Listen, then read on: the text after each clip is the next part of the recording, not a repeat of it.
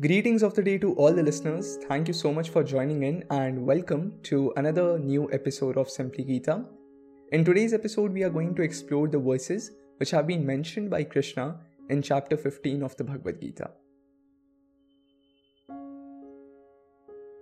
Krishna tells Arjun about the imperishable banyan tree which is upside down. He tells that this particular tree has its roots towards the sky and the branches downward.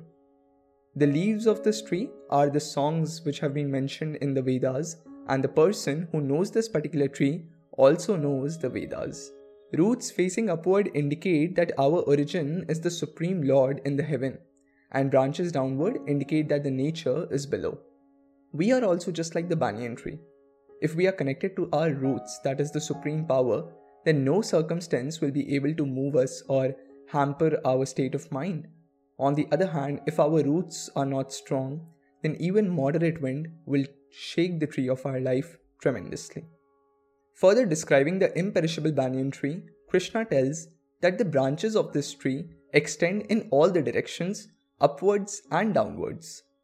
These branches are developed according to the three modes of nature, which are the moral mode, the active mode, and the dark mode. The higher branches, which are upward, include the demigods and the planets of the wise people. On the other hand, the lower branches of the tree of life include those beings who are deluded by the dark mode. Krishna tells that the twigs of this tree are the sense objects. Just like the twigs give rise to the leaves, our sense objects help us in experiencing different things in the material world. God then tells that the roots of this tree, which are extending downward, indicate attachment and the people who are indulged in action only for the sake of fruits, such people are trapped in the lower roots. Every tree has its roots in the ground itself, but as far as the imperishable banyan tree which symbolizes the world, as far as that tree is concerned, Krishna tells that it is not possible for any ordinary person to understand the real form of this tree. No person can understand the origin or the end of this tree because in reality there is no origin or end to this particular tree of life. Krishna then tells that every being must cut down the strongly rooted tree with determination by practicing detachment and by going beyond the three modes of nature.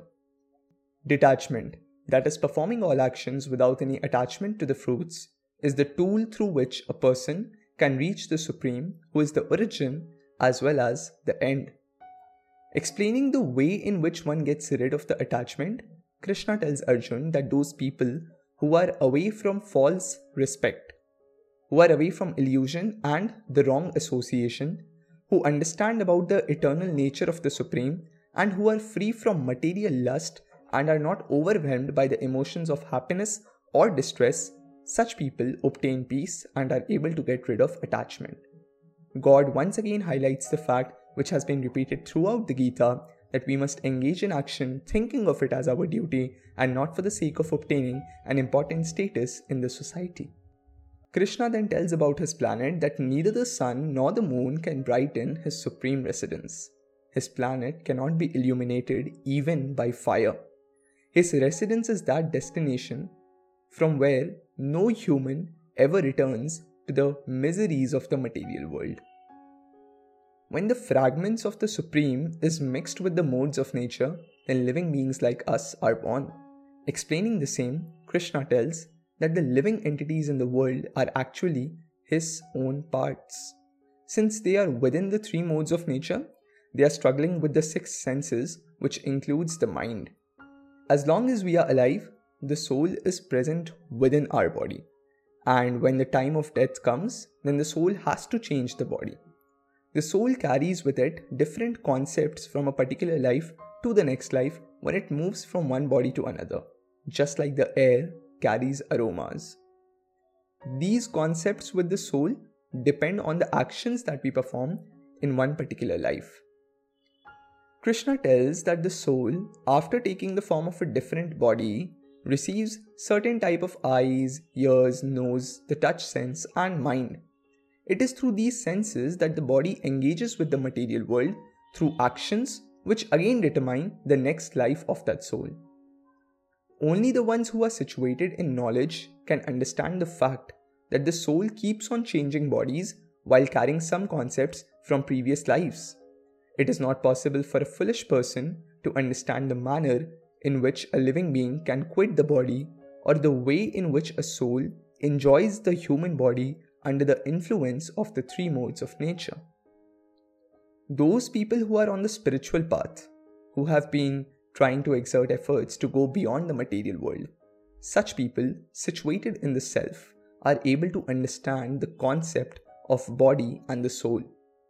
They can understand that through yoga, or by following the principles of yoga, the soul can be merged with the super soul, while those people who are not walking the spiritual path are unable to do so.